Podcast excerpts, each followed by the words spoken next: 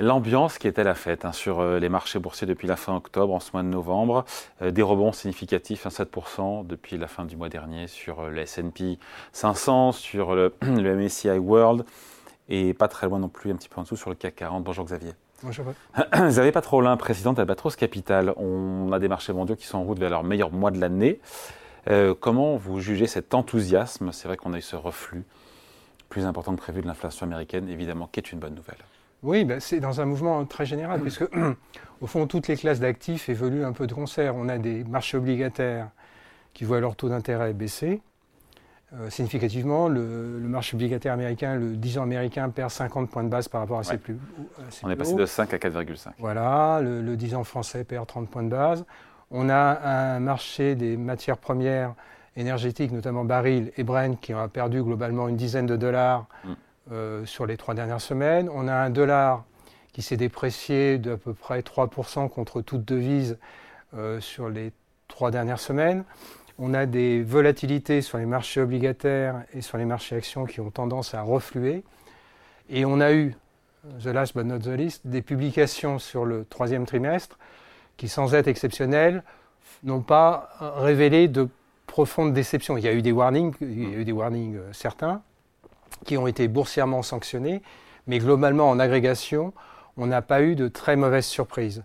Donc, on a Donc ex, post, on peut comprendre le rebond. C'est totalement légitime. Et on retourne, pour ce qui est du CAC 40, on retourne dans sa borne de fluctuation depuis le début de l'année. Hein. Je rappelle que depuis le début de l'année, 80% des clôtures quotidiennes du CAC 40 sont comprises entre 7070 hmm. et 7400. On est retourné sur la, pas loin des, de, cette moyenne, Xavier, les marchés financiers donnent ce sentiment que le plus dur est passé d'un point de vue monétaire Peut-être, mais on avait Patrick Artus juste avant sur le plateau qui nous disait que autant l'inflation américaine semblait sous contrôle et en direction des 2, 2,5%, autant en zone euro, lui s'attend carrément, début 2024, à un, rebond de l'inflation. Il n'a pas tort, il a pas tort, puisque la, core inflation est, vraiment très décalée par rapport Il est à 5, il m'a dit, en zone euro. Euh, moi, je ne suis pas 5. L'inflation sous-jacente, m'a dit, il dit à 5% euh, en zone euro. À mon avis, en, en dessous de 5. Euh, il est peut-être un peu, euh, un peu pessimiste, là, elle est légèrement en dessous de 5. Mais effectivement, elle est très singulièrement supérieure. C'est-à-dire, on est retourné en inflation euh, globale IPCH au niveau qui prévalait en août 2021. Mais par contre, si on prend l'inflation corps, l'inflation corps en août 2021, c'était il y a un peu plus de deux ans, était à 1,6. Aujourd'hui, elle est à 4,5 ou 4,6. Donc, et là, et on voit quand on regarde la décomposition de cette inflation corps, effectivement, les services, euh, les biens alimentaires industriels, donc transformés, sont d'énormes contributeurs. Ils contribuent à quasiment à 80%. C'est très, très résistant.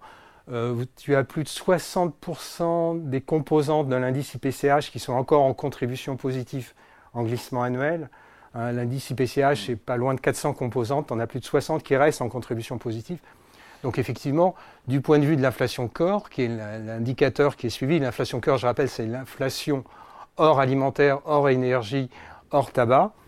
Euh, eh bien, euh, cette inflation, qui est l'indicateur suivi par les banques centrales et notamment par les BCE, risque de justifier d'une très grande euh, comment dirais-je, stabilité de la politique monétaire. C'est-à-dire higher and longer, comme voilà, c'est ça. Euh, des taux d'intérêt plus élevés plus longtemps, enfin élevés plus longtemps. alors pourquoi c'est important? Parce que euh, derrière, cette derrière, cette fluctuation de l'indice de l'inflation corps, il y a les conditions financières. Au fond, tu peux très bien avoir une politique monétaire qui ne touche rien en, en termes nominal, mais les conditions financières sont indexées sur les taux réels. Les taux réels, c'est le taux nominal moins l'inflation corps. Tant que l'inflation corps ne bouge pas, les conditions financières ne bougent pas. Mais dès que l'inflation corps va commencer à refluer, ça dégrade. Voilà, ça dégraderait. Et à ce moment-là, ça justifierait, du point de vue de la banque centrale, de commencer à toucher, d'accompagner par. Qu'elle fera ou pas. Voilà, c'est ça. Donc, pour qu'elle vraiment elle touche à ces taux nominaux, à ces taux directeurs, qu'elle passe de la stabilité à la, à la baisse, il faudra être sûr que l'inflation corps baisse de manière beaucoup plus euh, régulière et au fond atteignent des niveaux probablement proches de 3 ou légèrement inférieurs à 3. Dans ce rebond, Xavier, mhm. il n'y a pas seulement les large caps ou les GAFA aux États-Unis ou les large caps dans le monde euh, qui tirent le rebond. On voit aussi que le, Russell 2000, qui est donc les avec toutes les valeurs, encore une fois, small et mid, euh, cap, petite et moyenne capitalisation de la bourse américaine, elles aussi euh, ont gagné 8% depuis la fin du mois, 6% pour le CAC mid and small. C'est quand même de bon augure de voir que ce ne sont pas juste quelques valeurs qui tirent le rebond.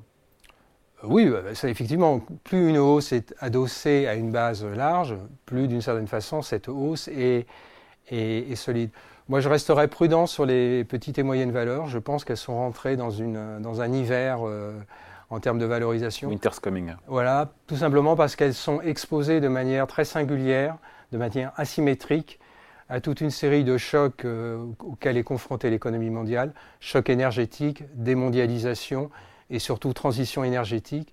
Et ces, facteurs-là les exposent plus durement en termes de rentabilité, donc les exposent plus durement en termes de valorisation. Je passe sur l'intelligence artificielle générative et autres. Mmh. Euh, et donc, je serais, je, serais, je serais prudent. Mais ça, ça, ne veut pas pour autant dire qu'il n'y a, a pas une marge de réappréciation.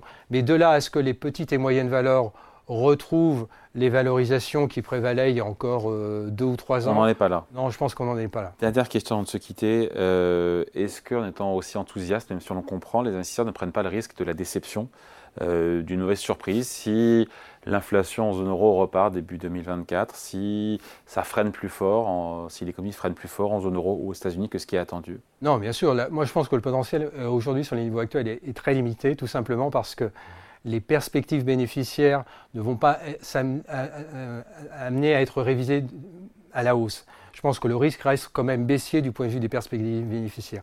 Alors les marges pour l'instant sont extrêmement stables, hein. les marges sont incroyablement stables pour qu'on ait un ordre d'idée. Les marges des boîtes. Les marges des entreprises. Si on prend les valeurs non financières du CAC 40, elles sont sur des niveaux, la marge opérationnelle est sur des niveaux de 14% euh, post-Covid, mm. alors qu'elle était sur les 20 ou 30 dernières années sur des niveaux de 10,5. Ça veut dire que euh, le, la fameuse boucle euh, prix-profit se voit sur la stabilité des marges et les marges sont globalement 30% supérieures à ce qu'elles étaient pré-Covid. Sauf qu'avec moins d'inflation, ce sera compliqué de faire Alors la question, voilà, exactement, la question est de savoir ce qui se passe lorsque l'inflation va se normaliser. Est-ce que les marges des entreprises vont commencer à refluer? Ça, c'est une donc il y a une prime de risque rattachée à ça. Moi, je pense que pas tant que ça au fond. Parce que ce qui va guider la marge des entreprises, c'est leur discipline. Et la discipline, c'est les investissements qu'elles ont à faire. Et la, fameuse transition écologique qui touche euh, tous les secteurs de l'économie occidentale oblige les entreprises à générer un niveau de cash flow suffisant pour amortir le capital brun.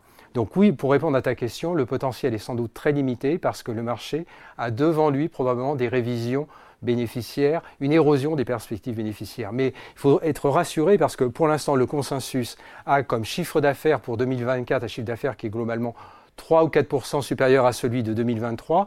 Et le chiffre d'affaires, je parle du chiffre d'affaires consolidé hein, pour le CAC 40, et le chiffre d'affaires 2025 est 5% supérieur à celui de 2024. Donc on a devant nous, je te le fais euh, au doigt mouillé, on a 8 à 9% de croissance du turnover, du chiffre d'affaires et des marges qui restent pour l'instant stables. Donc ça voudrait dire que les earnings pourraient croître, les revenus les, non, les, les, les bénéfices nets par action pourraient progresser de 9 à 10% sur les deux prochaines années.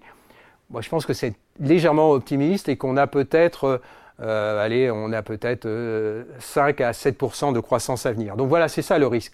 Donc on a plutôt un, marché qui va continuer à latéraliser. Le risque, les deux risques importants, c'est suivre ce qui se passe sur le pétrole. Mm.